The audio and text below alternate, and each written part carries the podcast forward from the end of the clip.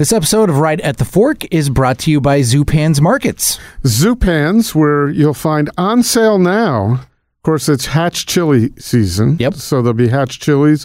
You'll also be able to get uh, hatch cornbread muffins Ooh. over there on sale. Nice. Uh, Sarah's cookies, Umpqua ice cream, and of course, I don't know if you've ever noted. I know you've noted it, but if anybody hasn't been to Zupans to check out the selection of sausages they have there, they have some chicken and pork sausages on sale. They've got right an now. unbelievable selection, and there's always like a sausage of the week. Yeah, and they're delicious, and uh, I'm sure they can guide you to one you might like. Oh, yeah. there's so many. I could guide you to one that I like.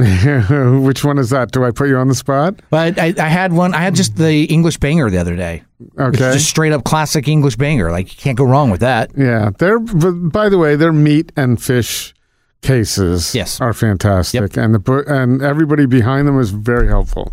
Other thing that's uh, super helpful is their specialty items. It's back to school time, and I saw this the other day, Chris, when I was looking for my wife. She wants a reusable produce bag, and they have this awesome selection of Zupans made in France, uh, pretty much what the French people carry around. But right next to that, uh, they have this really great uh, stuff for packing lunches for your kids. If you want to be sustainable and stop using plastics and stuff that's not going to go away in the environment, they've got a great uh, bunch of essentials to help you stay organized and sustainable. Incorporate lunch skins, stasher bags, U-Konserve, and maple. Um, all sorts of selections for you if you're if you're packing lunch for your kids or doing the bento boxes. Zupans is the place to pick that up. Stock up. So you're talking about uh, products from France, Mm-hmm. from Italy. Pasta di Liguria, one of the smallest coastal regions in northwest Italy. They have.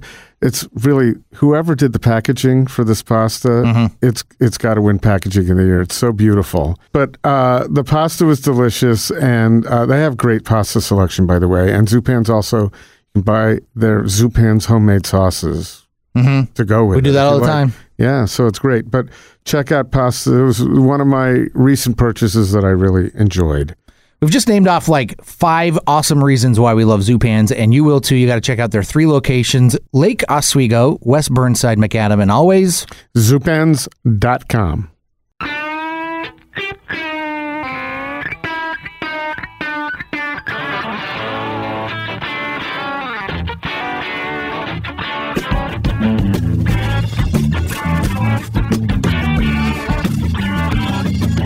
it is, time once again, Portland's Food Scene Podcast. It's right at the fork with your host, Chris Angeles from Portland Food Adventures. And Cort, today, I always have to mention the headwear, Mm-hmm. sporting the black on black Adidas hat with uh, like three dimensional, nice Adidas logo. yeah, raised, raised, but you, but from a distance, you would say, "Oh, Cort's wearing a black hat."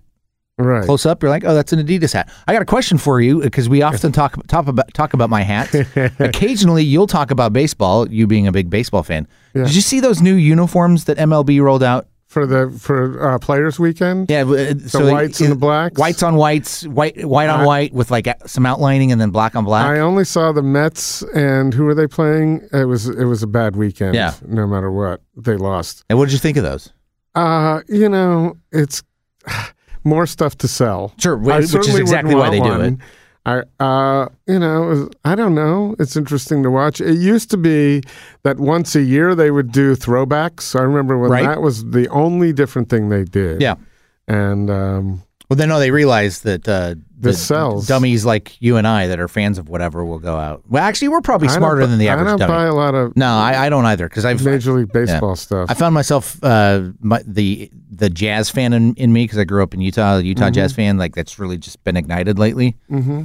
And I'm like, oh, all right, I'll get a hat and a T-shirt or two, but like beyond that, because they're putting out jerseys for a- any reason at all. Well, I'll tell you what's cool, and uh, this is, has nothing to do with this podcast. nope, nothing at all. But what's cool is this. Uh, I follow this. I guess I looked on their website, Ebbets Flannel. Mhm. They have the coolest old time, um, all sorts of sports, but they everything looks really cool. No. Those I might wear, Sure. um, but uh, So it's but not I- overtly. It's not overtly Yeah, a, I'm not- a sports. I'm not, I'm not one to, you know, I love my New York Mets, but I don't care to flaunt it all over the place. Right. Not- and it doesn't play well in well, Portland. now I know what to get you for your birthday next year. Uh, well, okay. I'm not making any promises, but Yeah. at least now I know. I'll remember that. I'm Yeah. gonna. I'll send it somewhere around mid-April. I'll send you this. I'll send you this clip. If if you decide As to run it, so you're minor- in control. You can edit that out It's like ah, if you want. Chris will never remember this gift I promised him. Or Right, but what I do like to do, I went to a hops game last night for the first time. oh yeah, ever. he sent me a picture. It was Yeah, it was, it was a pretty. beautiful night with my son. That was cool. But I, you know, I like to eat at ballparks. Mm-hmm. We just recently went to Citi Field, and I think we racked up about 150 bucks in food vendor costs. Ah, Just that, and one of the things that uh, we had there was ice cream. Mm-hmm. right. So this episode is uh, of right along, right along that alley. Is that really? That's not really a. Parallel to the alley. uh, Are you talking about how we're we're uh, segueing? We're, Yeah, I'm we're dovetailing segue, these but two right together. along that alley No, I think- isn't really I, something. I think you did uh, pr- pretty decent. Pretty decent. I mean, you went on a uh, you did a tour of Major League Baseball stadiums, and you were you were Hot analyzing dogs. hot dogs. I, I wouldn't And call I- it analyzing. Why- I was in enjoying them and rating Sure, them. you were rating them. Yeah. But but there's been this trend lately, and we see it here in Portland at the at the Moda Center and, and other facilities where people are really stepping at the airport. Would be another example. Right. Really stepping up the their game in terms of what's offered. Uh, in terms of food, Right. As you're you're passing Especially in through Portland, you have yeah. to do that. You can't serve basic food at an event. They, Right. They get- they caught on to that Yeah. at, at uh, the Moda Center and and at the airport too. Yeah. And um, so we have uh, now we have chickpea based ice cream Yep. in Portland, and we we had the good fortune of having. Micah Camden on the podcast to uh, actually announce that Yeah. when he and, and he brought it. samples. He brought samples, which we'll get to in a minute. Mhm. And um, so, and Micah had developed uh, a little big burger. So this is a, and we address it with Anthony Cafiero on the Mm-hmm. podcast. Having some resources with which to open a business has been very helpful. Right. So, Little Bean is chickpea chickpea based ice cream. The shop is in the Pearl. Mhm. And it's also um, a bakery too. Right. The Gluten- byproduct, the byproduct from this, my understanding, and and and correct me if I'm wrong. The byproduct from making the ice cream with the chickpeas is they have this other thing that they can use to make gluten free baked goods, Right. cookies, breads. Right. So Anthony Cafiero, who we know previously from some really great restaurants, Mm-hmm. like if you go back as far as 1001, which was one of my first favorite places in Right. Portland, and then he went to Tabla. Mhm. And uh, then he opened Racion. That's not then. There were some things in between. Right. He did some pop ups. Um, and also, man, Bible Club. So he's got some chops. Mm-hmm. Yeah. And he's also got a lot of personality and he's got a lot of smarts. Reed College graduate. Yeah. Um, so we haven't talked to him for a few years, but he's running the, he's general managing Little Bean down there. And uh, we've had him on the podcast. As you mentioned, uh, Micah, when he came in, brought some of the product when it was first basically in testing mode, but he was out giving samples to people at that time, Right. or about to. Anthony brought in uh, four pints for us. Yeah. You took two, I took two. We- we, and- got- we got them home. We didn't ask him what what uh, flavors we were getting. It was kind of the mystery. We went by the the The label. The, label. Yeah. We didn't know exactly, but he had told us there was a creamsicle, Mhm. and you know you could tell there was chocolate. Anyway, I took two. I took the cream. I ended up with the creamsicle Right. and the chocolate, Mhm. Which were both v- excellent and better than I remember when Micah came came in here. And I'll tell you why. Because when Micah came in, we tried them and they were really hard. Yeah. And I'm someone who you know used You to like a little my- softness? Oh man, I I don't have a microwave anymore, but I used to always put. Oh, you would microwave your in ice the- cream? just to get it to a soft state. Interesting. So by the time I had this and got it home, it was nice and a little soft. It was so delicious. My Yeah. son and I, he said the chocolate would go up against any chocolate. The creamsicle was very good, um, but it wasn't as good as the chocolate. The Mm-hmm. Right. chocolate that was, your pre- just, preferred out of oh, the I'd two. eat the. Cho- I would get the chocolate, and you know, right next to my favorite Ben and Jerry's fish food. I would, you know, I'd get that too, and it's healthier. Yeah, I, I ended up with um, a coffee, and I'm actually going to pull it up because I know they have technical names on these. right. Um, it was the the coffee one. I'm I'm scrolling here. That's, That's not a good name, That's not what they, that's not what they call it. Uh, it's the cold brew coffee, Cold brew coffee, uh, Okay. which my wife absolutely loves. In fact, she's been texting me nonstop. Where did you get this? Where can I get more? right. And then also the Szechuan strawberry. Oh, Szechuan. Yeah. that's very nice. Yeah, and both of them are good. And my, my biggest takeaway on these is And this is what in the episode with Micah he talked about. Um, what they were setting out to do is give the the mouth feel the texture of normal ice cream because a lot of those lactose free, dairy free ice creams don't feel like ice cream. Mm-hmm. But this does, but it has a lightness to it that it's not heavy like you get out of ice cream. Where if if you eat like a quarter of a pint or half a pint or maybe a full pint, uh, that heavy that you you don't feel as horrible with yourself Right. afterwards because it's not sitting in you. It's just it's it's lighter. It's it's interesting. Right. Well, Yeah. the, fir- the first key to that is get rid of the mirror. Right. Sure. But, Yeah. Well. Um, yeah. yeah. I avoid 'em. Look at. I've done that after a bad night in Vegas and a whole pint of ice cream. Looking at yourself in the mirror is not the first thing Right. you want to do. Sure. But I would say, you know, that for me, the um, the criteria is would I order this or would I buy this? And then that's their goal, by the way, Right. is distribution in grocery stores and places like that, Mm-hmm. not necessarily shops. But uh, would I buy this uh, if I'm staring at other options Right. that I'd rather have? Yeah. I would. Yeah. Because it's really tasty and it's healthier Right. for me too. So, um, but it got there. It would be really. It doesn't have. It would be really easy Mm-hmm. for someone to attempt something like that and say, "No, not there." I Right. mean, I've done that with a lot of. Sure. I need to get down there and try some of their their baked goods because I've done that with a lot of baked goods. Yeah. Nope, not there. Yeah. Not doing it. You remove One that. bite. you remove that out. gluten. Right. It's not good, but I'm not. we we we did get some of the cookies. I don't know if you remember when Micah came in. They Uh, were, they were good. okay. Yeah. I, did I get any of those? Yeah, I might have I might have kept them to myself. Yeah, you might have. I don't know. But now I got to go down and get some. But anyway, Anthony Cafiero, uh, really nice guy, great haircut, Mm-hmm. and um, and really enjoyed this interview with him. It was nice to catch up. And uh, man, he, he as as we talk about in the podcast. You think you're going to be a chef, and then all of a sudden you're consulting and doing all these other things. And I think one of the nice things to talk to him about was um, the business of a place like Racion, Right. which was in you know the Indigo Building downtown, really nice restaurant, and the heartbreak of closing it and what that's all about. And uh, we talk about it here. It's a good listen, and it's more than an hour. It's a Mhm. little over an hour this this episode, and uh, strongly suggest it.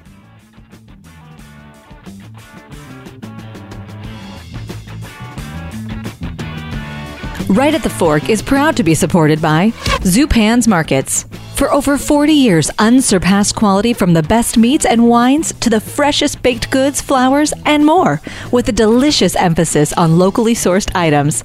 The best of the Northwest Bounty can be found at your closest Zupans on West Burnside, Macadam, or Lake Grove, and at zupans.com. Eat well, put taste first, love your food.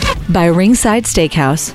Owned by the Peterson family for generations, Ringside Steakhouse has long been a landmark of the Portland landscape, featuring impeccable service that has set the standard for nearly 75 years. Enjoy the finest aged steaks, their world famous onion rings, and even Ringside's legendary late night happy hour. Whether it's a special occasion, a business dinner, or just a great night out, make a reservation at ringsidesteakhouse.com today.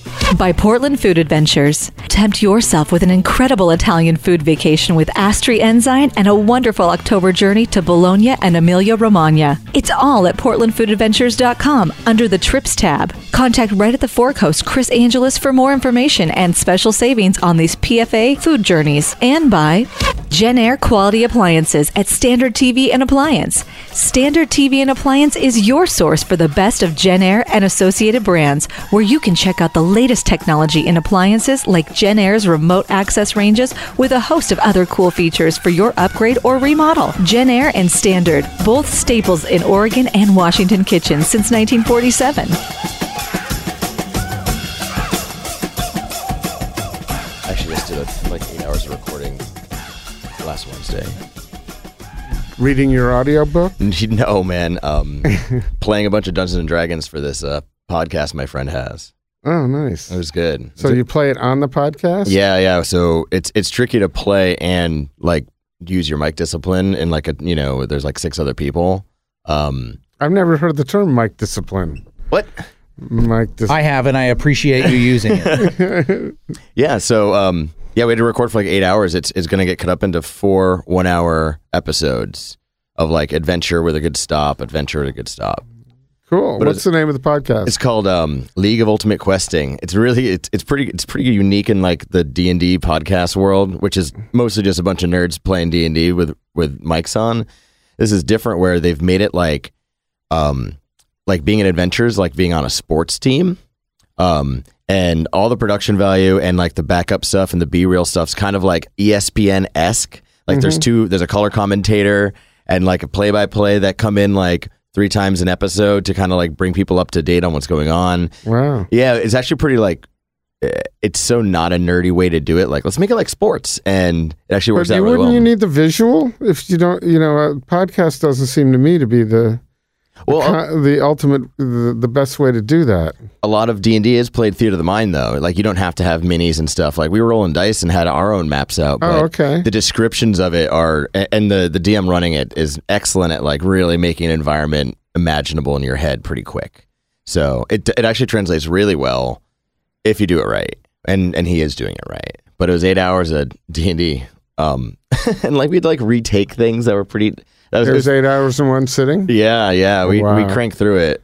Um, cause like we're only gonna get together once a month kind of thing. And I was a guest on it. I won't be on it again. It was like one of the um one of the main players just had a kid. So I stepped in as like as a as a guest player on their team and like went through this whole ordeal and then got out of it. It was great. So, do you think having a kid, he's going to be able to be still be a main player? Dude, I don't know. I played really well too. I mean, I know these people really pretty well. Um, so it was kind of fun playing with, but I've never played D and D with them. So it was pretty fun getting to know them and kind of do like a little voice and have a different attitude because I've been listening to it. They're on like their twentieth episode, so I know what's going on as like a viewer, as a as someone enjoying it from the other side of the mic. Mm-hmm. Um, but it was pretty cool to like be in like to kind of see how how it has to be put together. They were psyched. They just got new like mic stand things, you know, and like new pop screens. So they had their gear together. It sounds good. Good. Yeah. Well, it's your kind of thing. You know, one of the things that struck me when we first met Mhm. is you're very comfortable. You w- you didn't have a mic in front of you when we first met, but we had a bunch of people, Mhm. and you're very comfortable in front of an audience. I had to learn. I had to learn that from early days at like probably. At, uh, it's weird. I've always been in an open kitchen, almost always. Which almost all of them are here generally. Right, and that and that really teaches. You know, you don't really think of cooks as like the most social people in the world. Not Um, all of them are. they don't have even those that For- for have point. had that that have open kitchens. They haven't figured that out yet. Yeah, and you know, some cooks like being in the back because that's how their personality is. But from like Nostrana and like 1001 on, those were Nostrana. You had to like be a server for them. Back in those days, the like the year one of Nostrana, like we did wine and filled glasses while we were putting pizza together on that on that pizza bar. So learning how to deal with people that happened right then, and then it, all the way into Tabla, where you almost have seven seven tables, you know, seven seats to to handle right there. So it's always been like I've I've grown into like being comfortable and social with with a job that's usually reserved for the misanthropes and the and the back of, back of house kind of people. Right, but so um, it's part of your personality. You didn't just learn it at Nostrana or somewhere else because you have to, you know, the two things have to converge: your personality and there's the opportunity right. it, it was like right place right time and that's yeah so it, all- it all like worked out that way but we're not like i don't think of us as like my oldest brother works for the ren fair. He's a performer and i one day i asked him like adam do you think um like i is this in our family? Is this like in our genes to like like have no problem talking in front of 150 people or something and he's like oh i'd, I'd train myself i definitely was not this person like this is a character um, and my response was, I guess I trained myself, but I just I just have had to do it so I just got better at it and more comfortable. I remember being super shaky like on a in front of like 30 people at a wine dinner when I was describing all nine courses where the hell I made up. Just like uh like thinking it was a big like just just talking in front like on my kitchen floor, you know, or on on the dining room floor in front of people just all looking at you as you're like, then for the second course, um, we'll be doing an albacore crudo and, and, like getting into that. But after doing enough of those, that got easier too. I definitely remember it not being How easy. old were you when you were nervous? 25, four. Yeah, well, who, 25. get, who gets that? Yeah. Who who does that? And then on top of it, you, in order to be comfortable speaking in front of people, you have to be very comfortable with your subject matter. Yeah. That, that's when people fall flat, is they're just bullshitting. Exactly. So- they don't know what they're really talking about. Yeah, and they know it, and everybody else knows it too. but so you had to, at an early age, uh, get comfortable with that and get comfortable with your skills as a Mm-hmm. Chef. Yeah, as yeah. a cook, you know, I don't know when you actually became a chef. Uh, Probably at Tabla. At Tabla in like Right. probably 06, 7, 8, probably 08. I always try to, I always forget this stuff. I'm so happy Facebook reminds me of shit these days. Yeah, it's really nice. It's Sometimes really it's nice. that. We're like, that was six years ago. It, it's usually it usually feels not as long, and then something like two years ago feels like forever ago. It's a very weird thing I've noticed. Mm, yeah, for me, everything is long. I, I just double everything, and that's probably how long ago it was. But I'm a lot older than you, so you know you're you're a smart guy, so you Right, understand my scope. that a year for me is smaller percentage of my lifetime than it is for you, Exactly. and that's why. So, um, but yeah, that that uh, I can't tell you how many times I look at that Facebook memories thing. Oh, man. I cannot believe, first of all, that that was a year ago or six years ago. But if we're talking about it, you know, I started. What year do you think that we did our event at Tabla for Portland Food Adventures? Because you were one of the first chefs who did it. Oh, thank eight. you very much. You actually called me. Yeah, yeah, yeah, yeah. All right, you're overestimating. It was earlier. No, It was like 09, 010. eleven. No way. Yeah. Okay. So, but Ah, still, that so seems like a long time ago. 2011 was definitely a long time ago. Right. Something else just had, like, I was looking through something and it mentioned 2011. I'm like, what was I doing? It's hard to find that. like, I didn't have like a memory spot. but man, you were a real natural. yeah, that was, that was um, a, that was a fun one too. I remember that well. Yeah. It wasn't even like the first, like, because we had done like winemaker dinners and stuff like that. Well, Um, there weren't a lot of ticketed events back then, Mhm. Uh, and I did that. It was kind of new. I couldn't start that now because there'd be so many. But the only reason I can keep doing it is because I have a format that is a little unique. You know, chefs talking about where they like to go and where they like to hang out. But um, but Hey, no, man. you were the first natural. I said I didn't know you that well, and I said this guy can. You know, I don't. I didn't know whether to think that your skills were better cooking or as a personality. Dude, that, that's why. Micah hired me right, Right. there. Yeah, and that's also out. why um, Racion was a great forum for you because you were kind of it was Mm-hmm. kind of theatrical, right? It was It was definitely part performance, part sushi bar. Um, hey, that's like the first pop up. So when we think about how pop ups have been around for a long time, right? There was only like two others before we started doing Racion pop ups. I'm not kidding. It, it was it was kind it's kind of weird to go back through that. Like we think of pop ups as very ubiquitous now. It's relatively new in like the restaurant world, especially a pop up that pops up and then becomes a real restaurant. Like people don't do that. They they did it after, but that would that no one's done that. No one was doing it. well, they like did food carts to restaurants, right. but yeah, no, that was what were the other two pop ups that you Uh, can remember? Uh, so, um, And it's okay if you hold can't. fast. Oh yeah, Um, and not even Nomad yet. Nomad wasn't around until after I don't Racion think- opened. yeah, they were after. Yeah. Hold fast is the one I could think of. And then there was like there's like OG ones like like Ken was doing uh so Ken's used to have Ken's home plate on Hawthorne. It was like Oh, a Ken- breakfast lunch.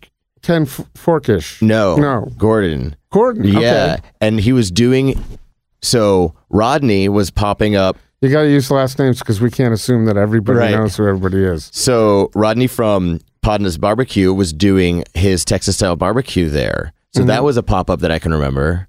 And I don't remember that one. Yeah. I forget what it was called, but it was kind of cool. Um, but like, look at like Maya just did. Maya Lovelace did all her Oh, yeah, stuff for, that's- for Yonder and and Mae. So that's an example of a pop up happening so many times. Gaining the real reason we did it was to gain feedback on what people want and don't want from us, and as well as um um kind of gets getting an email list, getting regulars already. Like if you can go off, you know, start from zero day one of of your official restaurant opening and you're booked because you've been doing it for the last four months that's a really smart move because you have all their emails now they they're on your special list were you already uh, in the chef's table stable at that point in time, or was that you doing that? Did you do Racion your own and then you hooked up with Kurt? No, no. I, I left Tabla and I got a phone call like, oh, it was like two hours ago from from Carrie Welsh, who was our PR at the time at Tabla. She's like, hey, just heard you left. Congrats, or however you're feeling. Also, I gave your number to Kurt Huffman. And I was like, oh, I've met him once or twice. I, I want to say that Adam Berger from Tabla was trying to, they're negotiating something. They're thinking about seeing if they wanted to go bring Tabla in that group. And it might have something to do with 24th and Meatballs concept as well. Right. To be like a chef's table idea or collaboration. Um, so then Kurt calls me like three hours later and asked me to come and fix Corazon. So I was at Corazon for that one month. They like tried to limp That was a thing. small job. It was the silliest thing ever. Well, it took a lot of fixing because it took Lardo going in there, and you know it was. Oh yeah, I mean you you, you don't like. It's not ideal to have a two and a half million dollar build out and then your chef just doesn't show up forever and just is done with the whole thing. Putting that much work into some place and then having someone walk away is was was pretty shocking. I I, don't e- I I can't think of it's ever happened before like that. I didn't even know that was the story. I Oh, thought yeah. it was just difficult and uh, it wasn't going to make it. It was it was a disaster from minute one, um, service wise, and like the scope of it, and really the the the concept was sound, the execution wasn't, but it was beautiful. So they tried to see if they could get it off the ground. We got cost. Me and Roscoe Roberson did a great job getting it whoa down. Like we took half the menu away, remove this, remove this, and we did pretty well for that first month. Uh, but then Kurt was just like, "You guys really want to do this?" And we're both like, "No, this isn't fun at all." Like, what am I doing fancy Mexican food Oh, that was before for? he he decided. Well, let's give Lardo a shot there. I forgot Mm-hmm. that you were. That was actually open for a little while, for like what a month. You just said I was there a month. It was open. I want to say three total months. hmm I think three was the number, maybe less. Met a lot of cool people from that though. We had, we had a pretty cool staff of I'm- greats that have gone on to do great things. Yeah, well, same thing happened at Nostrana too. Mhm. So, and you're you just pointed out not to go back there, but you just pointed out why because you had to do a lot of things as you know a young guy at Nostrana. You were taught a lot of different aspects of the business. hmm Yeah, that that wine service and you know taking care of a customer right in front of you, like keeping that like casual convo if they want it. Mhm. It's like it's like the Uber driver scenario, right? Like sometimes I like chatting with my Uber driver, sometimes I don't. Mhm. But like, and I actually drove for Uber for a few months because it was fun. Um, uh, oh, you'd be great for it was cool. for Uber. Like, uh, I did Friday and Saturday nights. I mostly brought drunk people from one place to other or from one place to home. Um, got tipped in weed. Uh, played my own music. Had either people chatting, people not chatting. Only had one barfer, and it was outside my window. And they were really sad about it. And it was okay, but one that was pretty good for five months of that. It was like during the winter, so it was, it was pretty exciting. I thought I just got a, like a nice new car for it, and it was a dream to drive around my Subaru Crosstrek in the snow. It was awesome. and you know your way around the city. Yeah, yeah. And I'm I learned. I learned, surprised I at learned how many Uber drivers don't know their way around. well, that's like a cabbie thing. It's always like the way it happens. But I did learn some some tricks around town. But yeah, it, it's that idea of like if this person, this customer wants to talk to you, you better be able to like entertain slightly. Mhm. Um, and if they don't, awesome, just get to work. Uh, Right. Either way.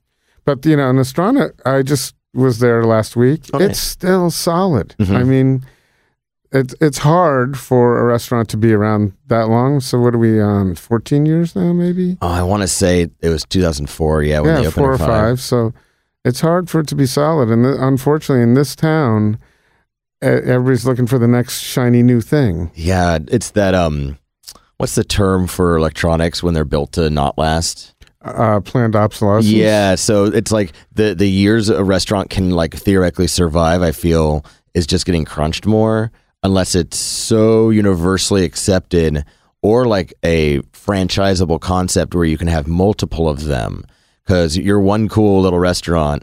Sometimes it works, sometimes it doesn't. I think it really comes down to like owning the building. Like look at Geno's or something like that. Mark hasn't had to worry about anything ever. He owns the building. It's cool. Plus, that's Rent's not done. that, and that is not. there- He's doing well, I assume, and it's not in the eater conversation ever. And you know, we tend to look at those are the places that, because of that press, get more people, but it's not necessarily the case. There are a lot of neighborhood places in Portland do yeah, well. the flavor of the month thing. ah, that's actually kind of why I burned out on cooking for a while. I still kind of am. Like there's there's certain I, I like this job for Little Bean because it's not like a chef job. It's like manage all this stuff and be really like figure out how to promote and so there's like marketing in it. There's like serious general managing. There's um, schedule, not my worker schedule, but like any event because people love to have ice cream to go to their events. So I had to get pretty serious about like this is my calendar. This is what what people want. Here's the prices. A lot of emails, but it's fun because I already kind of do that organize of an event thing. I've done it for years. I mean, with my Dungeons and Dragons pop up to just running a restaurant or getting ready for Valentine's Day. That kind of like planning. Never had any problem with that, and and this is like even more like that. Um, but when you have a restaurant that has to it's hard to be like new and fresh right? Because you're going to fall off the radar pretty quick. So those like like stalwart neighborhood joints some of my favorite places to this day to still go to. Like i had lunch at gino's like a year ago because i was in Sellwood. It was awesome. They had lunch i enjoyed it it was when i was at was opening bible club down there Mm-hmm. um Which, by the way, was is absolutely one of my favorite. I haven't been in a while, but when you were there, I just I went and it was like the the second coming. I can name a few places. Bible Club, really special. Proud Mary, Mm-hmm. you know those types of places that are very different than anything else, and that like this, you step back and think, "Wow, I haven't had anything like this." Yeah, it's a little bit of an F, like uh, it's. I was gonna say Epcot Center because I always think of that as like has those little sections of like this is Germany town and here's like you know France, uh, but it definitely it definitely encompasses like everything. You go in there and you are on a ride. Um, new owners, of course, now, so I have no idea what's going on At there. Bible Club? Oh yeah, they sold to the PDX Slider people. Oh, hmm I didn't realize that. Let's pause here for a moment to talk about one of our favorite places to eat, Ringside Steakhouse, which is freshly, what do we call this, Chris? Freshly remodeled? I would I would say you'd be safe in calling it a remodel. Yeah. And and a little bit of a a little bit uh, let's call it enhanced, remodeled and enhanced. Love it. And by enhanced, I'm referring to the menu. So um, they have some new dishes on the menu uh, that are pretty great. I had the crispy octopus the other day. Yeah, this is the crispy. Spanish octopus on the uh, starters menu. Yeah, exactly. And it also happens to be on the bar menu. And so one of the things, if anybody is familiar with Ringside Happy Hour, which occurs after 9.30 p.m. and on Sundays, From four to five. um, yeah, Sundays from four to five. Um, Ringside's well known for having at those hours one of the best happy hours you can find on the planet.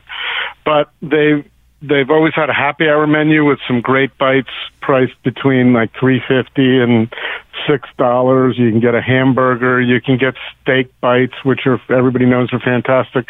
But they've now taken the bar menu, and during those hours, you can get half price on those that crispy Spanish octopus. You can get Vietnamese steak tartare, uh, jumbo shrimp cocktail, anything on the bar menu, half price during happy hour. So, in addition to some new items on their menu, the entrees, check that out. We're not going to read them all out. You just need to go to Ringside and check those out yourself.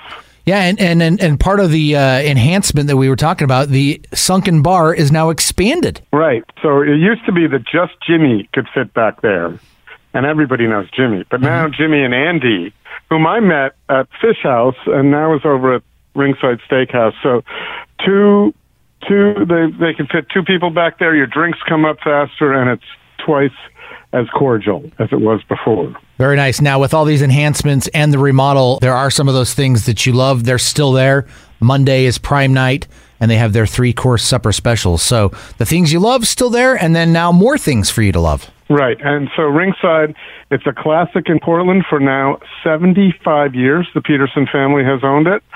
So, um, you know, Portland's all about the next shiniest thing, but I would I like to believe that the restaurants that have stood the test of time are those that should be visited and on the top of everybody's restaurant bucket list. Ringside Steakhouse should be right there. That's right. And it's easy to set up reservations. You just go to their website, ringsidesteakhouse.com. Hey, Chris, we should also uh, quickly mention here you've got some PFA events coming up that Of- uh, people of need course, to check out. because it's a public service announcement Yep. to know about these.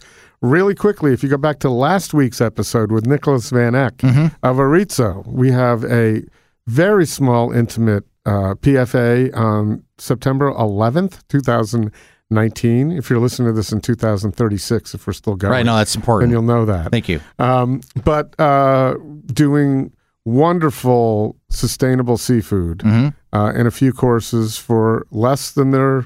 If you add the courses in and the fact that you're getting um, gift value to Scotch Lodge and St. Jack, it's a pretty awesome event. I think we by the time this comes out, we'll have a couple of seats left. So jump on that.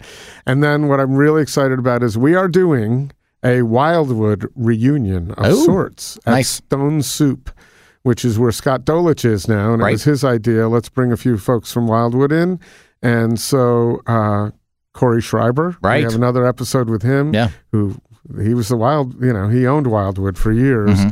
Um, is coming in, and Kana Flug, another episode with hi, with her. One of the Doing one of the- original ones. Right, Yeah. in the front of the house, uh, who was the last owner of Wildwood. Yeah. Um, and also uh, Ryan Csanky.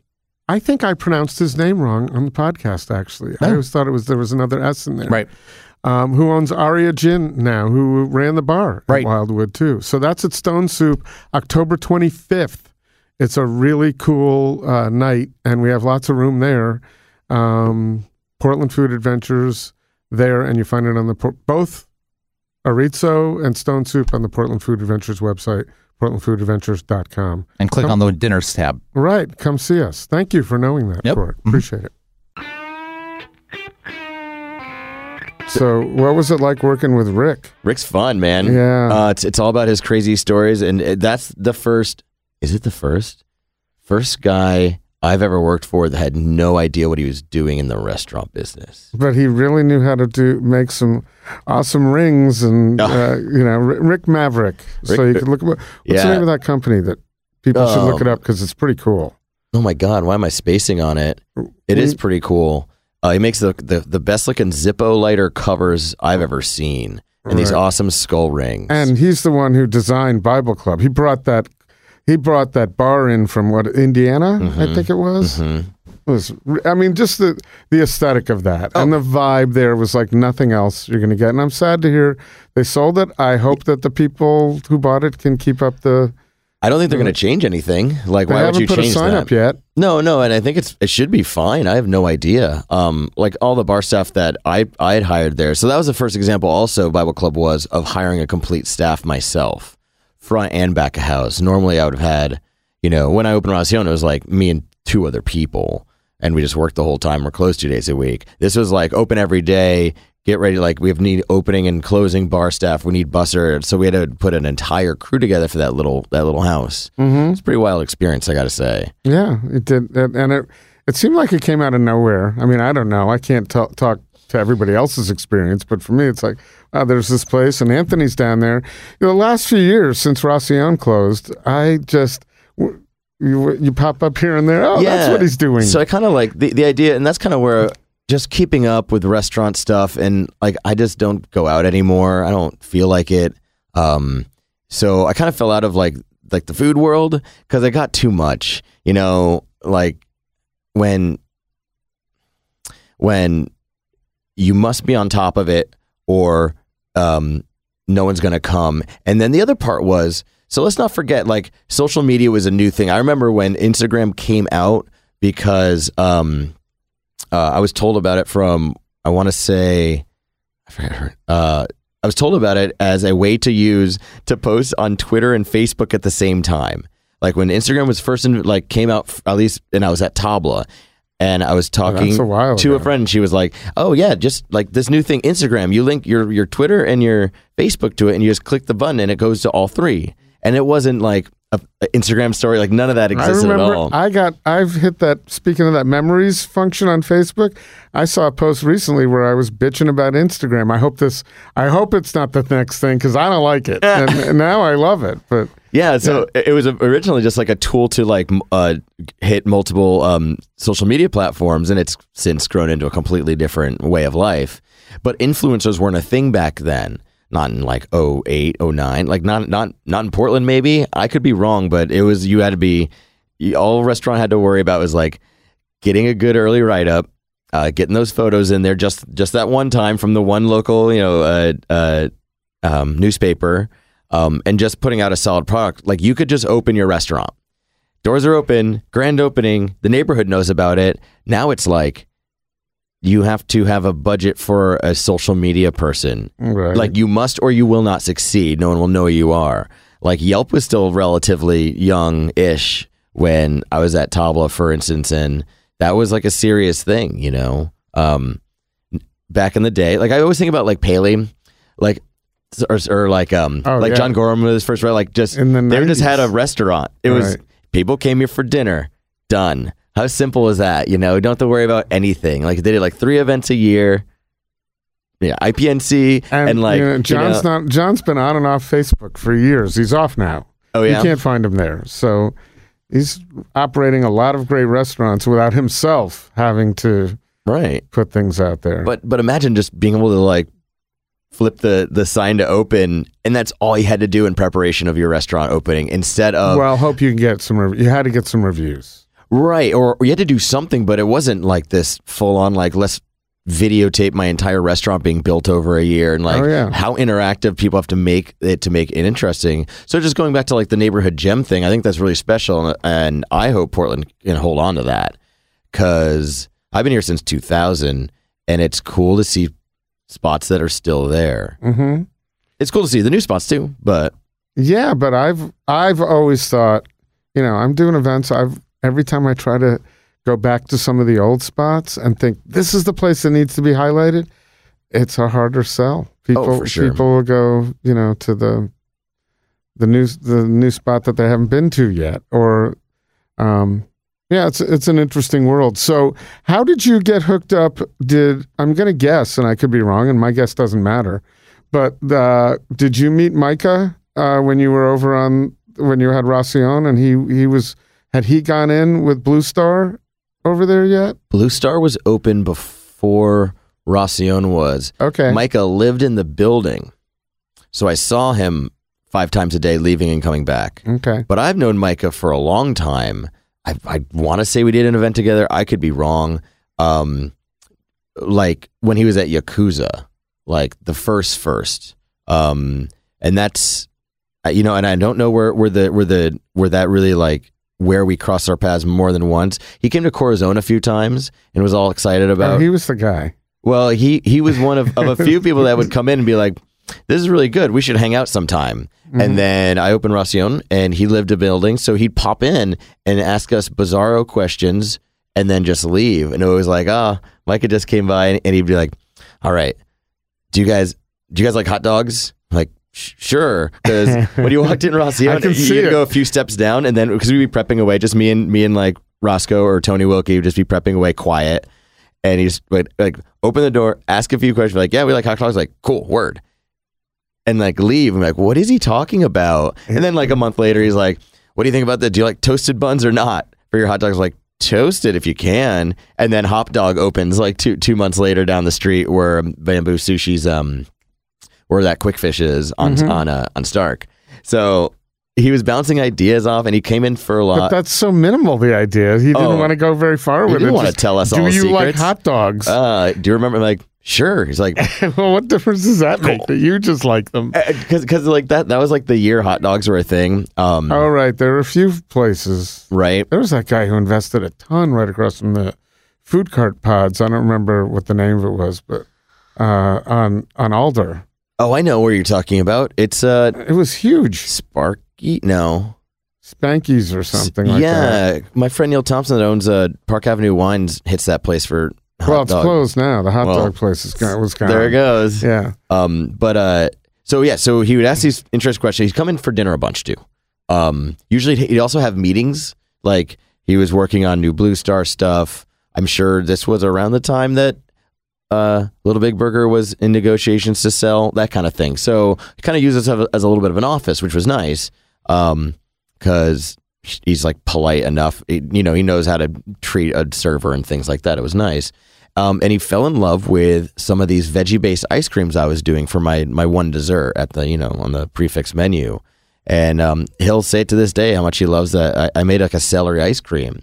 Pretty straightforward juicing of celery, and I had to use like we didn't have an ice cream machine or anything, so I'd make like a kind of a unique base, and we would make ice cream in the in the robo in the Cuisinart in the food processor. Like you fill it up a little bit, and you start throwing dry ice in there, and it cools it down and it carbonates it. The carbonation goes away in a few days. It's a way to make ice cream for like five dollars at home. That's awesome. It makes a great it makes a great product. So we'd make all this ice cream. He loved the, this these ice creams we did. We did a beet one, we did celery root, we did celery itself, we did parsnip. Like we were kind of messing with like the sweet uh, root veggies that have a lot of sugar in them. You know, like when you have a roasted rutabaga, it's it's like candy. Like it'll burn because of su- sugar. You know what I'm saying? So he loved that. So originally he had this idea. He was like, "Hey Anthony, we should do um, a veggie based ice cream, um, like healthy ice cream as a concept, like perfect for yoga yoga moms. You know, open one in Miami. I'm like, this sounds great. So after I closed Racion, he reached out to me. He's like, hey, you want to start working on that idea we talked about a long time ago? I said, sure. So I got to work up in his penthouse for like two or three months, like a couple days a week, just like his his home kitchen, just putting as many things together, R and D. And this is the first example of research and development without that that was like without anyone around, um, or like with and with one or two people judging it, and that's it. As opposed as as as opposed to when we did Racion pop ups, for instance, like we were doing like two dinners a week. We did fourteen or sixteen dinners, and we changed the menu every week. And we had you know forty people to tell us what they thought, comment cards, all kinds of stuff. So that was like that was and like a living. coming in too. And that was like the that was the good that that was part of the point, right? And it's really to start tart, you know, accumulating like a core foodie moneyed group that like do this or so they can say to their friends like I went to this private pop up last week and it was just wonderful. How much were those pop? How much did you charge? Oh, that's the other thing. We played with pricing on them. Right. Like we did some sixty dollar ones, we did some forty dollar ones. You know, we did wine pairing or not. I mean, they were they were. That's what- not expensive by today's standards. Dude, Racion was $55 for five courses. Mm. It's not expensive at all. We always knew if someone that at the kitchen bar or in the restaurant in general, when they were like, mm, I don't know, it's, it's a little expensive, I'd be like, so what neighborhood of Portland are you from? As opposed to the people like, this is amazing. I'm like, oh, where'd you fly in from? You could just tell it was Portland people. They'd cry about $55, totally awesome meal. And then anyone from like San Diego or LA or San Francisco or Seattle was like, had their minds blown and thought it was like amazingly cheap. That was the thing. Like, how can you charge? This isn't even enough money to do anything. I'm like, oh, you're not from here, are you? Well, maybe it was before its time too, because now with all the hotels going in and uh, all, Yeah, we're becoming a larger To be- tourist food town. hundred percent. To be honest, Racion would have been fine, like on the east side. hmm Um, think about how well Farm Spirit's done with such a unique concept too. Right. Something that size would have been perfect. Um, downtown didn't work. Having like not really an official entrance to a lobby didn't work. A few things didn't work about it. It's interesting how quirky everything could be, mm-hmm. because you would think if you're just doing a good thing. So I've never understood the neighborhood concept that well because I always had to drive. I either lived in Southwest or Manzanita. I have to drive somewhere, mm-hmm. so I never understood that. And I thought if it's good, it should stand up. But the, you know, a few blocks can make a difference Oh. for a restaurant in this city. Yeah, Chris, downtown sucks. No one. It's not fun. It's hard to get around. It's hard to park. Like I'm sorry. Like Portland's downtown's like it's just getting rougher and rougher and weirder and weirder and hard to get to. So people don't. I, I've I I mean again like people have to drive to Little Bean to have their cool you know chickpea uh, dairy free ice cream experience, and they do. Um, but like the the neighborhood idea is just it's just way more of an East Side concept. Right. Well, there's um, you don't pay for parking over there. That's one thing. Makes it a little harder in places to find parking. Right. You know, I just drove up. To, I was thinking today. Every time we record this podcast, I can drive right in front of the building and park for an hour. That's pretty easy. I got I had to take two detours because they decided to close one block of road just to get here. It was weird. Oh. So like stuff like that, I think th- that comes up. But with the with more hotels, more on that, yeah, like Racion would have worked in an interesting way as like a side to another thing, like the Abigail Hall to the Bullard. Like we could have done like this, like you could have put us in a pocket and it would have been good. or like how um I also think if you were opening up, you know, after the Ritz opens up as as kind of a timeline, Mm-hmm, you could open up now and do, and it's a different market. Look at all the hotels down there now that, that weren't there three years ago. But well, after the Ritz opens up, that's going to be a whole. I'm curious to see if that's going to fill. But anyway, let's talk a little bit more about Little Bean. Right, so- and and so for the uninitiated, talk about you know give the elevator speech on what Little Bean is and why people should visit and uh, what you've been doing down there. Sure. Uh, so Little Bean is the world's first chickpea based ice cream. Um, we also are a gluten free bakery. Um, we are allergen free, so talking no soy, no nuts, no um, gluten, um, no dairy. Uh, the idea is to make something so accessible out of a cheap, locally sourced product that's unique. So there's a few things going on with Little Bean. It's a dairy-free ice cream shop. It is a gluten-free bakery and pastry shop.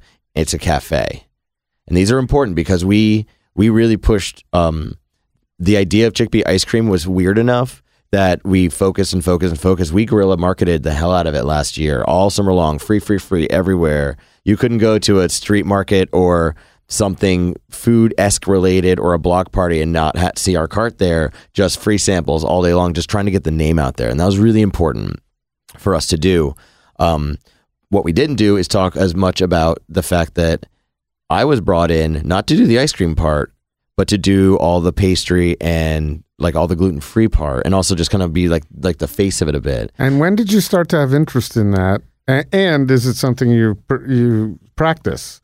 No, no, so that's the thing. Like, like I've always done. I've no, I'm like trained chef, trained cook, not like amateur um, um, pastry chef, but I always had to do my own desserts. So it's not like uh, I have no idea how to do this, and I love making dessert, and I'm not bad at it, right? So like I can't bake bread to save my life. I don't know why yeast doesn't like me or something. But doing pastry stuff was fun, and we made some of the my favorite dishes at Racion for two and a half years were like the desserts. We made very interesting desserts, a little molecular gastronomy in there, but then a little like this is just a good like people like mint granita. Like this this is good. It's yeah, it's just frozen sweet sweet ice. Great. So we we play with that a bit, but making desserts has always been a thing to the point where I even have there's a few items on Little Beans in there our our you know our pastry case that are versions of they're gluten free and vegan versions of stuff I've been making for years at various restaurants I've I've run.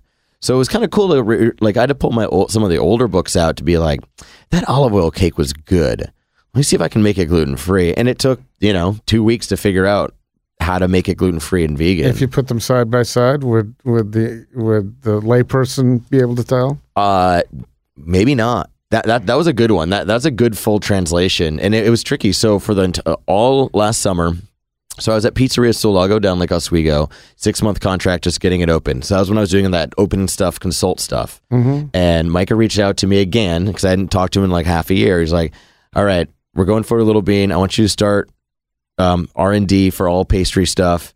Um, when can you start?" And yeah, it was like uh, end of July, and I just went from there. And that was an example of like making tons of little versions of the same thing, um, and having like him and Morgan Brownlow like decide if they which which more direction to go in. Like a true R and D by myself a lot of the time in this in this production kitchen um, near Stack Sandwiches. Uh, just I'm gonna make this cake for a week. Just keep on making the same cake. Change a little bit because translating gluten free stuff is not easy. Gluten free does not scale like normal bakery scaling does. It simply doesn't. Um, and then going into like the whole non dairy part of it too is like yet another wrench. And then on top of that, and this is something I always stress when I talk about um, like our pastry work at Little Bean, we can't even use coconut or cashews. Like not only are we limited because we're going gluten free, but the normal things that make gluten free or vegan baking um, really good, we kind of don't have access to those items either, right? Like we don't even have coconut, and that's a huge ingredient, very important. So it was a double challenge, not only to go gluten free vegan, but with even less ingredients at our disposal. And so, did you have anything to do with the ice cream? Uh, I have made a few of mine. Oh no, it, the ice cream. So all summer, me and Morgan made ice cream for all these events and every time we would do another batch we were adjusting things like how long we want to grind and how many more days do you want to soak this? Let's give this a shot. So we were experiment we were tweaking it the entire time like how much you know fat we need to add to this and like how should we really melt our sugar into the base? You know that kind of stuff. So we, we were tweaking on a weekly basis um, and at some point he nailed like this pretty straightforward um, kind of ratio of like mi- uh, items to mix in for like how to add the flavor to it. So once you get the we we soak the chickpeas um, five days, then we go they go through kind of a two two part grind process to get them really fine to get like this this milkshake with water. Then hydraulic press it out, and we get the pulp from that, and that stays in the bag. And that was our egg replacer for our cookies, which are like a really big deal. They're very good. They're very vegan. Uh, they're very healthy cookies. Um, so that was a good way to use some, some of our some of our you know um, our trim product, our spare product into another to make something else out of it. Um, and then you have what really is just like proteiny fiber milk. You know, it's just like anything else. Any almond, soy, they all really resemble the same thing.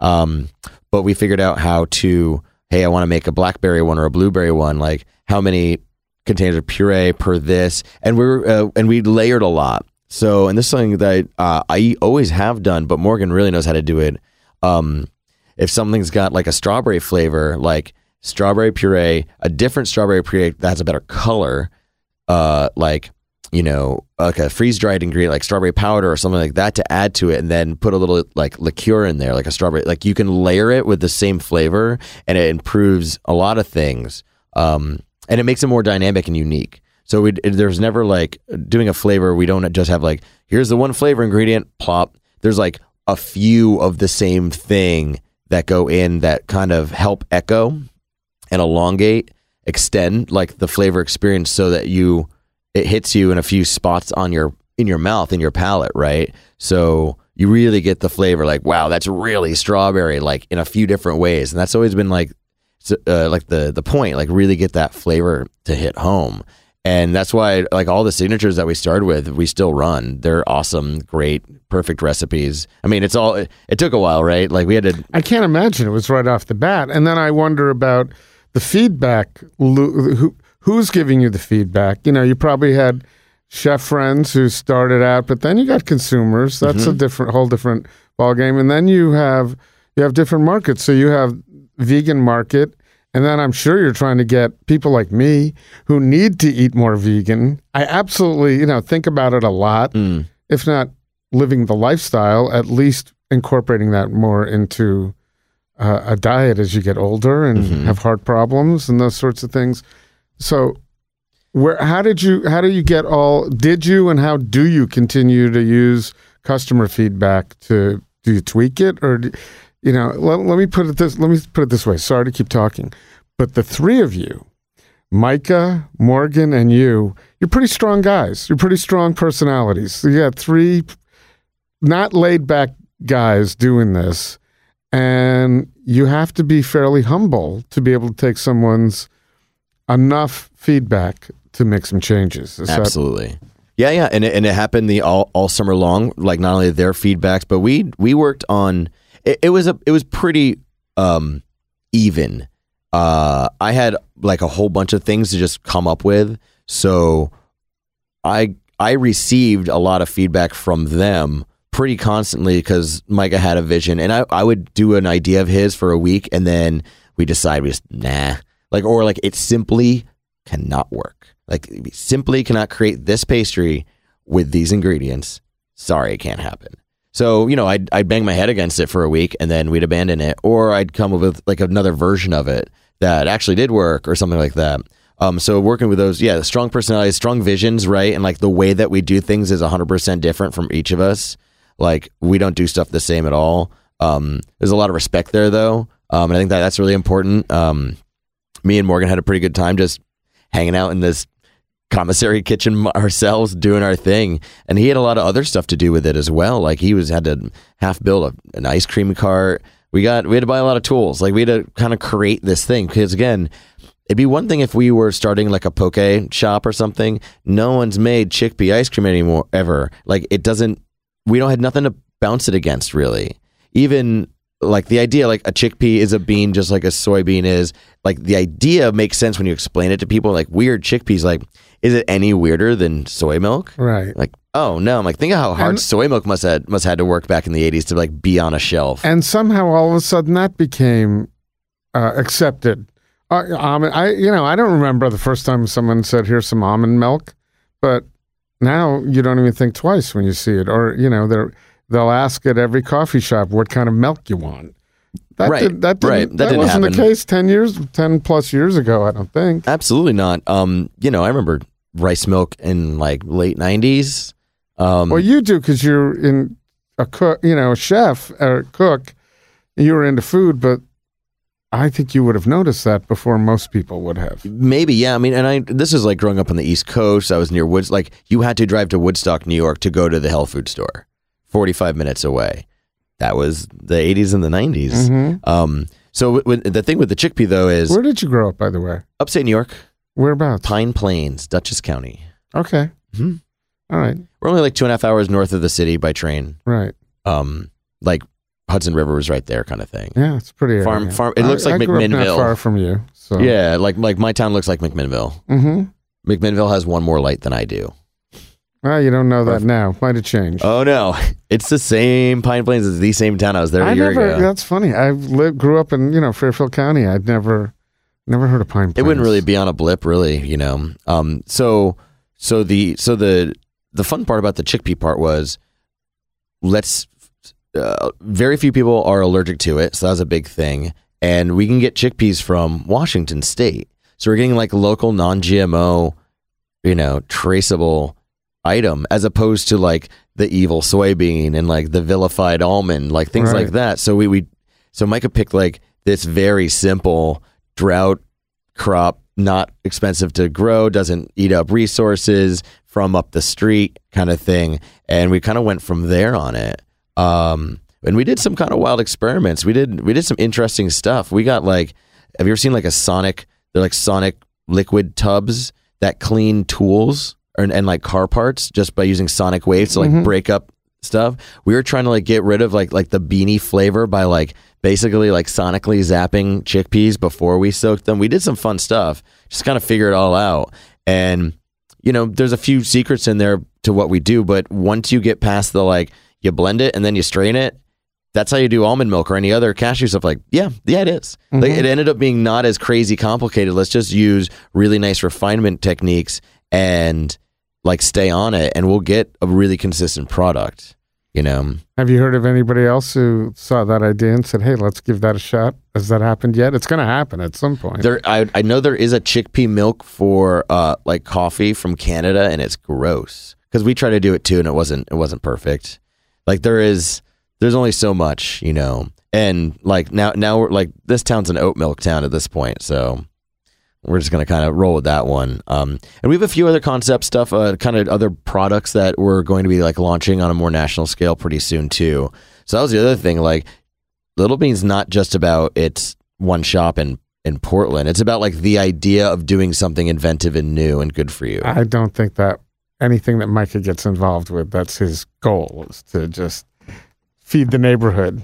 That's how we started. Well, oh yeah, for sure. Although uh, Little Bean, to my, to to my understanding, will, that will be the only one in Portland. This is not a franchise thing. Oh, okay. Um, the, the the direction we would like to go is more into the retail, getting that uh, you know chi- dairy free chickpea based ice cream to like a Whole Foods in course. Texas is a goal. You know, like that's Avoid labor. that's costs. good. The- yeah, The big, and, Um, and there's not that many good dairy free ice creams out there. That's the other thing. That was like the other part of of like Micah's pitch was I was trying to eat healthy and it wasn't very good. So I thought I could make a better ice cream than Yeah, what's he- out there. well, he introduced it on this show. I don't know if you listened to that, but he went through the whole thing. what were you talking with him on that one about? What was the Little Bean, he brought it. He was it's the first time he announced it to the public was here, Oh, nice. and we didn't know that was happening. He What said, did you bring him in to talk about though? Initially. Uh, uh, Super Deluxe. okay, cool. That's I nice. mean, just a little bit of Sure. everything. We we had had Mike on before, and he's always fun to talk about. So Mm-hmm. he came in, he brought ice cream, and I said, "When are you gonna?" When are you going to announce this? When are you going to launch it? And he said, "I'm doing." Or when did you? And he said, "I'm doing it right now." So that was Mm-hmm. kind of cool, and it's a good episode to listen. Cort and I will uh, reference the number. It was about a year ago, right? Mhm. Um, the number so that people can listen to that too, as well as this. Um, do you? So the uh, idea is to go national. Is that starting? Is that happening now? Yeah, yeah. That, that's that's our direction right now. We Well, I mean, do you have do you have distribution where you want it? Has that Uh, started yet? uh, boss just got back from LA to talk about all this stuff, so I, I'm only so much up to date on things like this, Right, Which And is I- fine. I like to keep it that way. Yeah, and so I just run a I just run an ice cream shop and bakery in the Pearl. That's all I get That's- to do. that's it's it? fine with me. yeah, but there's lot there's lots of growth opportunity there. Oh, for how sure. much? How much? You know, Micah sold little little uh, Big Burger, made some money. So how much? Um, how how much easier was it to develop all this because there were some resources right there, and you didn't have to go out and get. Uh, I know he has investors, I'm sure, but it was easier for someone with money with resources to go get more resources. That's the way. That's the way it works. So how did uh, how significant was that in Ve- the very, development? very. Um, so there is a good amount of investors on this one. Some, uh, a good amount of them I have met or have come through and done their tasting because the Little Bean is not just a shop in Portland. Little Bean will be like a health food revolution started by the humble chickpea. That's that's that's the the big the big picture. Um, and I've never really been a part of a big picture concept, so this is exciting for me, and it's really interesting for me, and I like it because yeah, in the end, it doesn't we have a shop in the Pearl. That's not the point. That's a flagship. That's like that's like the oh, I went to the first original Starbucks kind of thing, mm-hmm. you know. And I think that's kind of smart and and really unique. Where that's the plan is to just have the one, but have this product that everyone else knows about around the country, kind of thing. Just like how Ben and Jerry's, you can go to Burlington, Vermont, and go to the original Ben and Jerry's. Like that's unique. I'm mm-hmm. sure it does. Like it doesn't even need to make money kind of thing. Like it just needs to be like the true representation of a brand, right? Of a look. Yeah, well, I just had some friends who were in LA and they happened to say, gee, we feel like ice cream. Where do we go? I th- first thought of Farrell's and then I said, oh, there's a salt and straw near you. And they loved it. And I got to think of, man, I remember when I walked outside of Aviary and it was just a little cart. That's mm-hmm. all it was at one point. And now people are waiting around the block. So you will see that too, I'm sure. in some way, shape, or form. Yeah, I think Yeah. I think there's definitely a cool future for it. I mean, I just want to make sure that people know that Little Bean's not just an ice cream spot.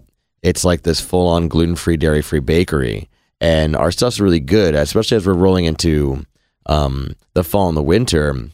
I would love to see that side of it. Like we do awesome bread. Like it's hard to get good gluten-free bread in this town. Like I'd love to see that go in a really happy direction as well. And I think uh, that hasn't been highlighted as much as it could because On on purpose. that's yeah, Yeah, okay It was I- strategic for sure. It was like ice cream first, ice cream. But Right, we need but- to have but- supporting but- cast. but pastries and bread products are more universal. I would have an easier time if a doctor said to me, "You have to give up ice cream or bread," and I then they kind of have said that. I got to get rid of the sugars in my life. Um, I would have a m- much easier time saying, "I okay, I'll try to get by without ice cream." It's the bread and the pastries; those kill me. Mm-hmm. Those are hard. So that's more universal. What are you making that uh, if I when I come in, I should try first, and I'll be most impressed? as far as ice, Not just me, anybody, but sure, sure. Um, as far as ice cream goes, no, no, no. As far as oh, pastries, pastry, yeah. Um, We have a. We're doing like a weekly cake. One of my bakers, Palmyra, she's excellent at like cake work. Um, so she puts a weekly cake out that's awesome. We've got this very good. It is not vegan. It is dairy free though. So when we say that, we you really can't make a good gluten free cake that doesn't have egg in it. Like you need that rise and that crumb and that hold. It's very tricky making a vegan gluten free cake. Um, you can kind of do it. It still kind of tastes not. It's not perfect. Um, but like for instance, we changed the the topping on our olive oil cake. It now has like a, a mango buttercream that's delicious. Um, so I would try uh, like any of the cake stuff is is looking real nice. About to put a blueberry um, coffee cake on, is lovely. Um, what about a uh, like a baguette or something oh, to yeah. eat sandwiches? So we got a couple of these too, right? So um, it's funny. We have a very popular pumpernickel that's really tasty. It's an excellent bread. Um, we cook it in a terrine terrine pan, so it's like this big long guy. Um, we're working on a zatar flatbread that will be going on very soon. Uh, we have a tomato and oregano like loaf. It's like kind of red. Um, and each of these breads have different toppings on. You can come in and get toasts at Little Bean. Okay. Like yeah, we've got a little flat top, and we'll you know there's four toasts on the menu, so you can absolutely have lunch there, and it's quite nice. Um, gonna do like a marinated tomato basil, and um, we took some of our chickpea pulp, and I added a few ingredients to it, and it's basically like um, like a compound spread, right? It's kind of like a like a soft goat cheese spread scenario. So, but I need like more. I need some sticky stuff for like this marinated tomato basil thing. So that's going on in a couple days. But yeah, so we've got a few new things that are pretty cool. The uh, blondie and the brownie are both excellent and very different. Yeah, so Well, that it- sounds good. So you know, we don't always talk about. It's one of the things I generally say. We don't talk about food too much on this podcast. It's about you, Mm-hmm. Right. but because you're doing something very unusual, it's interesting to hear what you've got going on over there. Mm-hmm. Because if it was, if you were doing a restaurant, I probably wouldn't be asking. You know, I probably wouldn't say. We wouldn't be speaking too long about Racion when you were doing that. I'd rather hear what's going on with you and what you've learned and what you're excited about. So, uh, what, uh, outside of, uh, by the way, I didn't mean to say I don't care about that. no, it's okay. I totally I was just saying. saying. Um, but I'd like to know what do you, others other than Dungeons and Dragons? Is there what's anything, like Chris? now? Is there anything other than Dungeons and Dragons out there? I, I've I've gone my entire 61 years and I've never touched it. You so I missed guess out, there bud. is. you know, it's only like a three billion dollar a year. Um, yeah, no, I know. I may have missed He's saying it's Listen, it's not too late for him to start That's what though. I'm getting at. Yeah. Um. So so we well, do my we do our pop my up. son, you know, uh, everything. So I haven't I haven't touched much of that. Uh, so speaking of that, though, um, we do a pop up uh, once or twice a month, twice in the winters, called Orcs, Orcs, Orcs, Yes, I heard about that. and it's uh, we're on our thirty fourth one next next Monday. We do it on like Mondays, and we pop up at different bars or breweries or some of our favorites to do, and we do dinner, dessert, drinks, and D and D. Um, it's forty five dollars right now still, and you just get to have a date night. You've never played, or you bring your kids, people have do anything they want. They bring their friends have never played, or hardcore gamers from the seventies like love to come because it's a four hour game. It has a beginning, middle, and end. You get served dinner and dessert, and there's cocktails and beer, and it's at a bar. It's basically like a private buyout for a bar, but it's on Monday nights when it's not a bad time to be able to do that. We've been from Wayfinder to Rock Bottom Brewery. Um, Reverend Nat's was a fun place to do it at. Um, but in general, we're always at uh, Game Knights Lounge, the board game bar on, on Williams, which is a pretty cool place too. Talk about an interesting concept, like a board game bar. It works. They're doing great. So do they have backgammon there? Because They that's, have that's my multiple game. versions of that. I'm sure they've I- got everything. They've got For- over 700 titles. For every hour you spent with Dungeons and Dragons, I've spent some portion of time playing online backgammon. I grew up playing backgammon. My mom definitely had us learn like cribbage, all kinds of like not not just the usual checkers or chess games. We learned a bunch of those things. Um, so other than that, then orcs pop up, um, and we're like at the Comic Con this year. We have a live panel uh, gameplay, which they've never done at this Comic Con ever. To have like five people on stage playing D and D for three hours and like entertaining the crowd for it. I'm the tavern master of this. I'm the MC. So talk about that that being in public and being comfortable. I'm on the floor with a wireless mic getting crowd participation in this thing. It's on Saturday at Rose City Comic Con at 3:30. It's going to be fun and challenging. But the, that's is that the that's not the pop up. That's different. No, but Yeah. that that's our our company, our group is at the Comic Con all weekend long. okay. So we have a booth and everything, which is wild. So that sounds that I would imagine a lot of the Dungeons and Dragons people already know about that. They would You're, so do you get? Are you filled? Do you, is it easy selling tickets on a Monday night? Yes, we are. We're booked through November. I need Oh, to add great. dates in November and December just to have it so people at the Comic Con can sign up for something because we're like we're popular now. It's kind of nice. It's, we're we're rolling into our second year. And so these are not the same people you were serving at Racion. It's a completely different market. Hey, it, it's interesting. So Racion had a very very wide um, net, and if you're like like it's not just nerds with money, but by the way, like the whole nerds with money thing.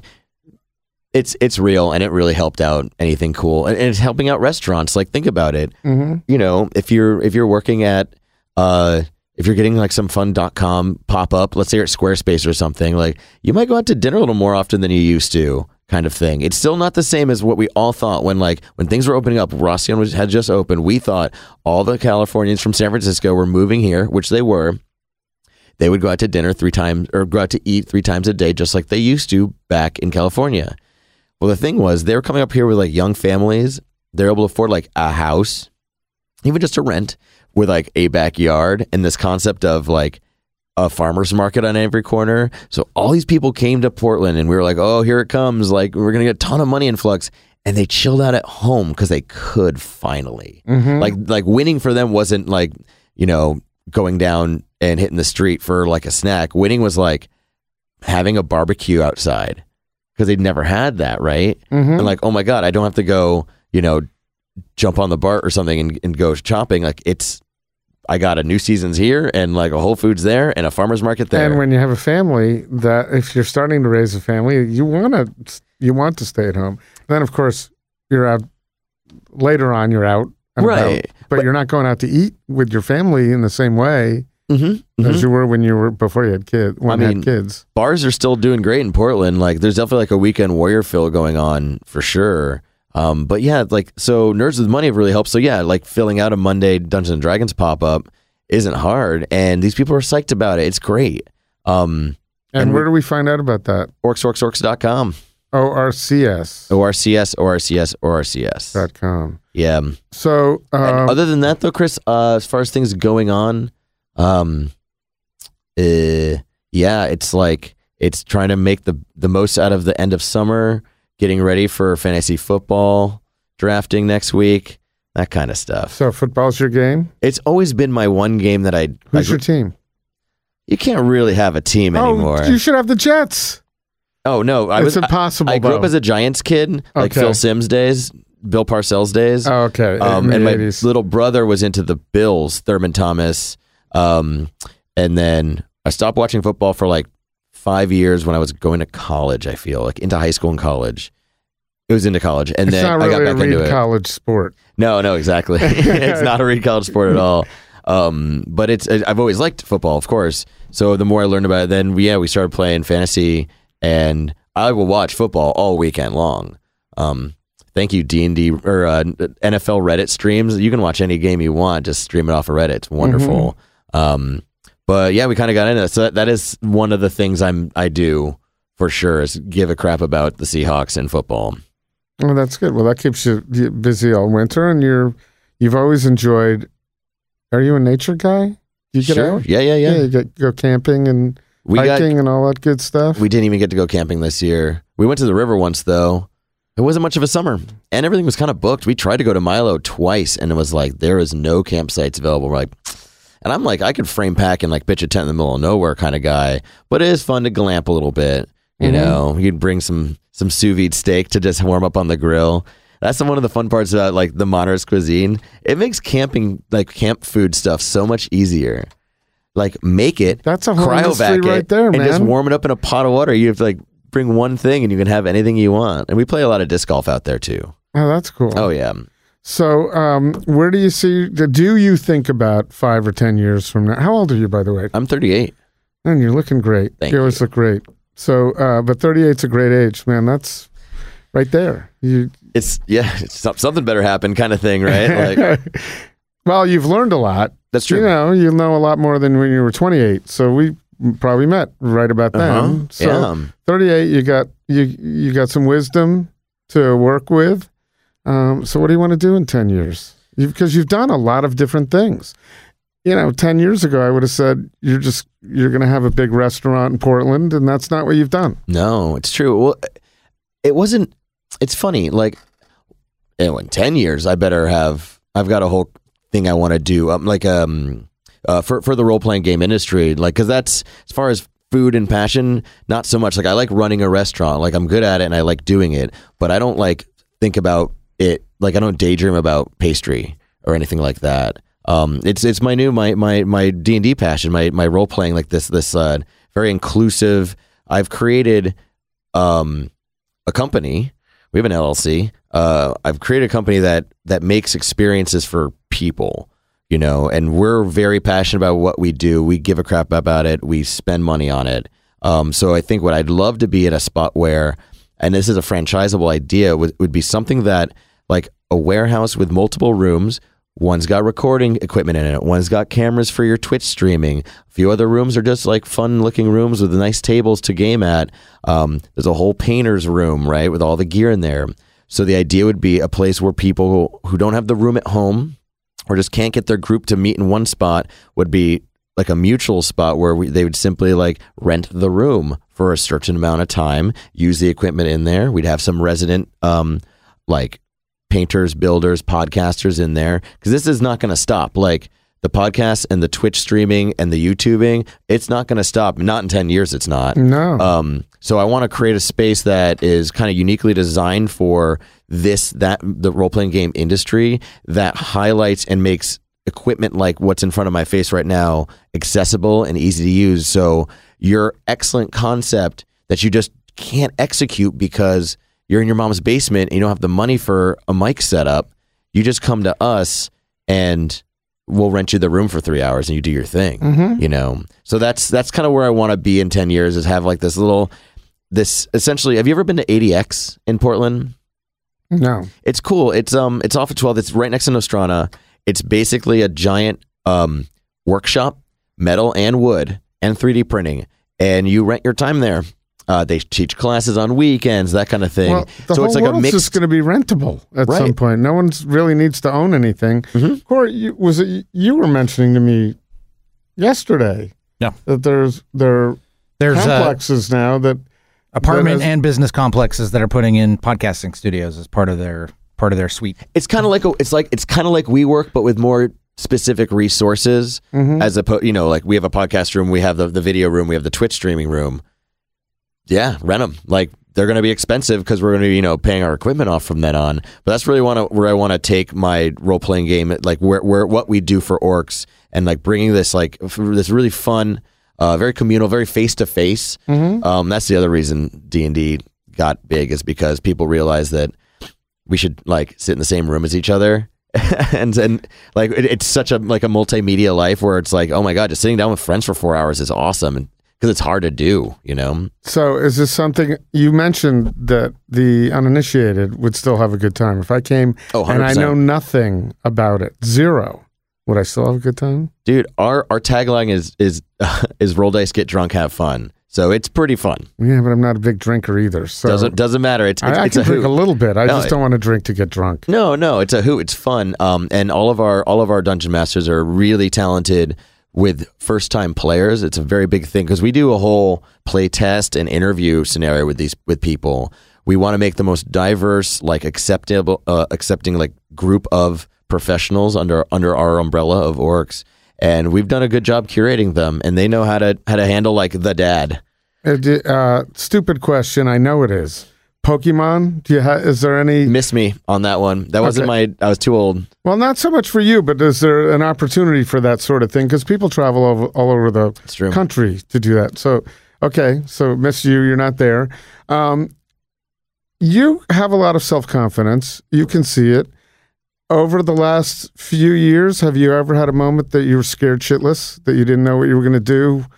Where you were, I'm sure some of Oh, those yeah. Racion days were rough. Don't don't close a restaurant, man. It'll put you in a pretty serious depression for sure. I didn't want to go out because I didn't want to have to explain that I didn't have a you know a piece of art anymore.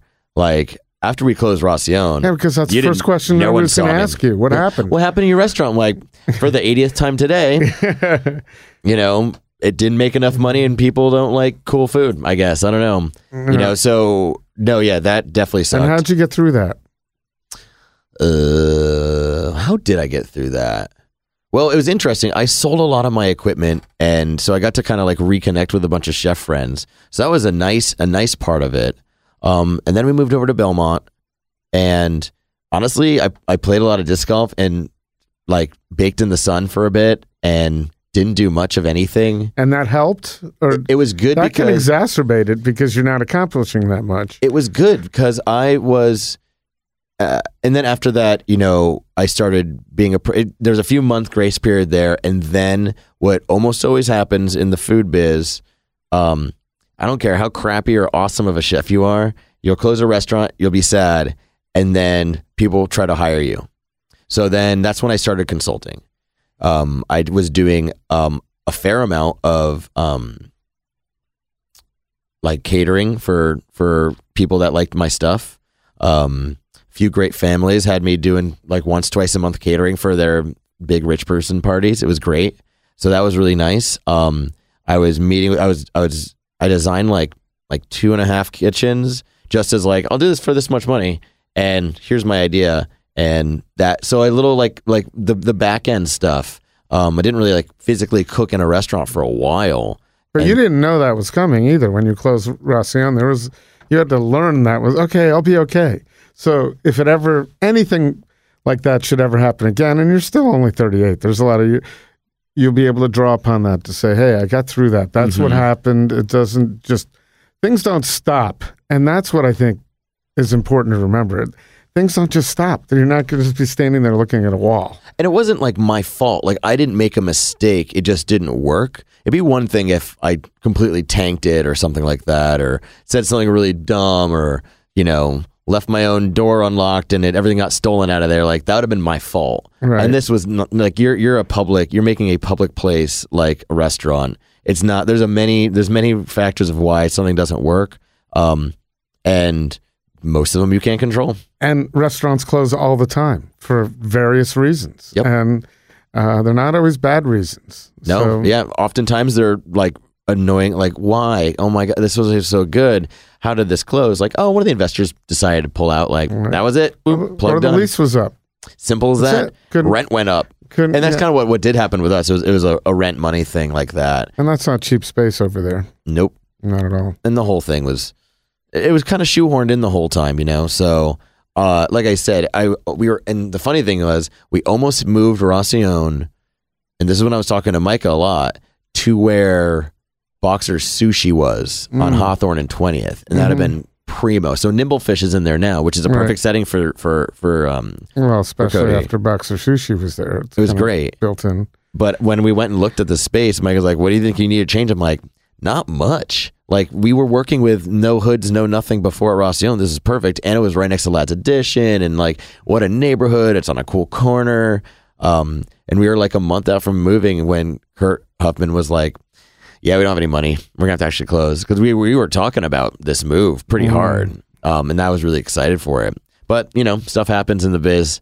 And I got to open a bunch of cool restaurants Yeah, in the some- meantime. You've had some incredible experiences, I think. Uh, just reading through your bio.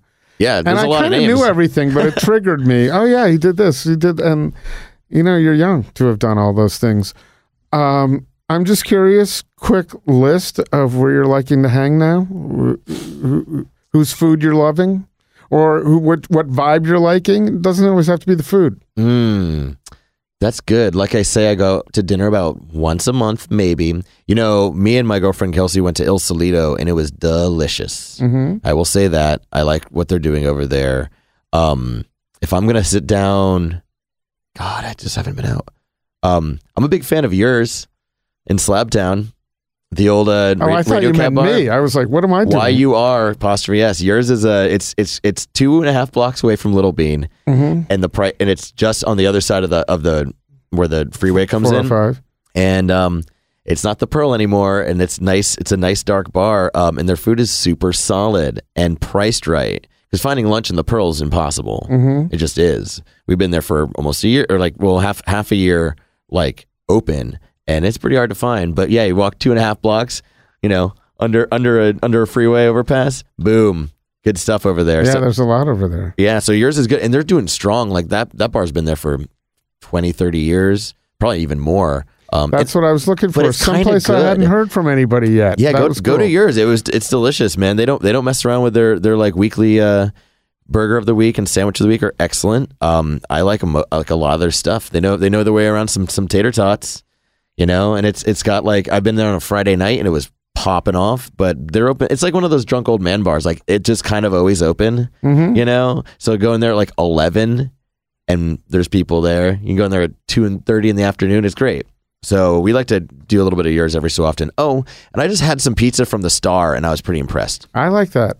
I have to go back. I had it once. the thin Uh, crust no the deep dish was awesome Yeah, I had the deep dish, and there were some people from Chicago sitting right next to me, and I said, "What do you think?" And they said, ah, it's not really. They didn't think it was real close to Chicago. I said, but how does it stand on its own if someone doesn't label it? It's the same thing with Apizza Scholls or, or Gladstone Pizza when they want to stick that New Haven label on. Mm-hmm. It's a different deal than do you like it? Mhm. So, um, but yeah, I think it's pretty good. Yeah, and then other than that, like speaking of Apizza Scholls, I try to order that as much as possible. Um, and uh, and uh, pizza jerk as well. That clam pie is tasty. Yeah, there. I was. I'm glad I was going to go there. Mhm. My. I love Tommy's clam pie. And Yeah, I can. It's the only thing I consider myself uh, a little bit of an authority on. Not from a chef standpoint, but I've eaten a few in my right, life. right, right, right. exactly. A lot in New Haven. So um, anyway, well, cool. It's been great. We should have had you on a lot sooner, but you had a lot to talk about. This is great, great um, news at, at Little Bean with what you're doing, and uh, wish you luck there. And I have, to, I, I have to admit, I haven't been down there yet. I got to get get down. I don't know. When's a good time for me to come down when you're there? Weekdays. You're Weekdays there. in the afternoon. Yeah. so you took a little time off to come in here Yeah. from the shop. Yeah. Yeah. Yeah. Thank you so much. Yeah, it's cool. Um, you know, uh, it's a cafe. It's an ice cream shop. It's pretty interesting. Like we've got two very different times we're busy, so you can kind of plan around that. And uh, are you in a position there to converse and socialize with your clientele? Very much so. So Oh you're out there. One of the biggest, most important parts of, of Little Bean and the concept in general is to be able to explain the product to people so it's not something scary. And our staff loves what we make. So we've got a bunch of passionate people and it's behind a counter that's barely a counter. Like we get on the floor with our samples pretty quickly. So It's you, very, very open. so in order for someone to work there, they have to know the product, believe in the product, because there's nothing worse than going and having someone say, "I don't know what I need. I don't need it." They So- don't even know how to like. They don't even need to know how to like cook or do something like that. Um, we can train that, but they gotta. Honestly, everyone who, who applied for for jobs were like already gluten free or vegan or both. Okay. hundred percent. It Good. was it was they they came to us kind of thing, and I still get emails every day for people that want to work at at Little Bean because they love the concept. And I honor them with a really nice email back. Sometimes we need them. I'm like, thank you so much. But even if we're not hiring, it's like, thank you so much for supporting this entire thing we're doing. Really trying to make like a new a new treat, a new product that is really low on how much it takes up for resources and really healthy for you. And you know, there's we have 15 employees, maybe a little more. Um, Well, but, that'll change all the time. but we're changing, you know. But that's but you're supporting us, out, you know. probably be up to 17 or 18 or maybe maybe even 50. Who knows? I don't know. But Gonna, uh, gonna lo- lose a whole bunch of high school kids because they're going back to school next week. oh, that's right. hmm Well, um, good luck with it. We'll see you soon. I sincerely appre- this went we went over, but it's easy to go over when it's going when it's an easy conversation. Um, so uh, and I knew it would be, and I haven't talked to you for a long time. I, I kind of So- was like, hour and 15 minutes. That's a nice concept. when you're doing an interview, at least I I always felt the same way too. And I never know how much time it takes for like this this setup, this mic setup was like ready to go, but you know who knows when there's some some some gear to deal with. So I've got no problem going over, man. It's all no, good. well. I don't know if Cort does. He's the, he's the one who might have a problem That's with true. it. But no, the nice Wrap it up, fellas. All yeah, the nice thing about podcasts is you're not beholden to a certain amount of time. It's just what listeners will tolerate. And some of them are very long. Mm-hmm. You know, some are, are an hour and a half, but um, or even longer. But uh, it's a pleasure, and it's way it's how it's one of the ways I can keep in touch with folks like you. Yeah. As I said, I haven't been in. I'm in town a day or two a week. I don't get to go to a lot of places. You know, you said you go out once a month. Take yourself out of here five days a week and or four days a week and see how many places you can say I've been. But Seriously. this way we get to hang out a little Yeah. bit. So thanks so much. Appreciate it. And th- by the way, thanks for being on board. I remember when I was in an airport somewhere, I don't remember where it was, and you called said, What's this Portland Food Adventures thing? I want to talk to you. And that was re- that was really great for me because I was new in this whole thing, Mhm. and uh, it was cool that someone was actually interested in uh, in doing it. So I actually do that kind of thing still to this day for Little Bean. Like something will come up, or I'll see like a Facebook like, "Hey, this party's happening," and I'll be like, "Oh, we should be a part of that." So I will reach out to the organizer of it and offer our services. I've done it a bunch of times, like last week, and getting some cool things like this Dropbox Derby competition thing on Labor Day on the East Bank Esplanade. Mm-hmm. Reach out to those guys, so we're part of that. We're gonna have our, our, our cool ice cream van down there.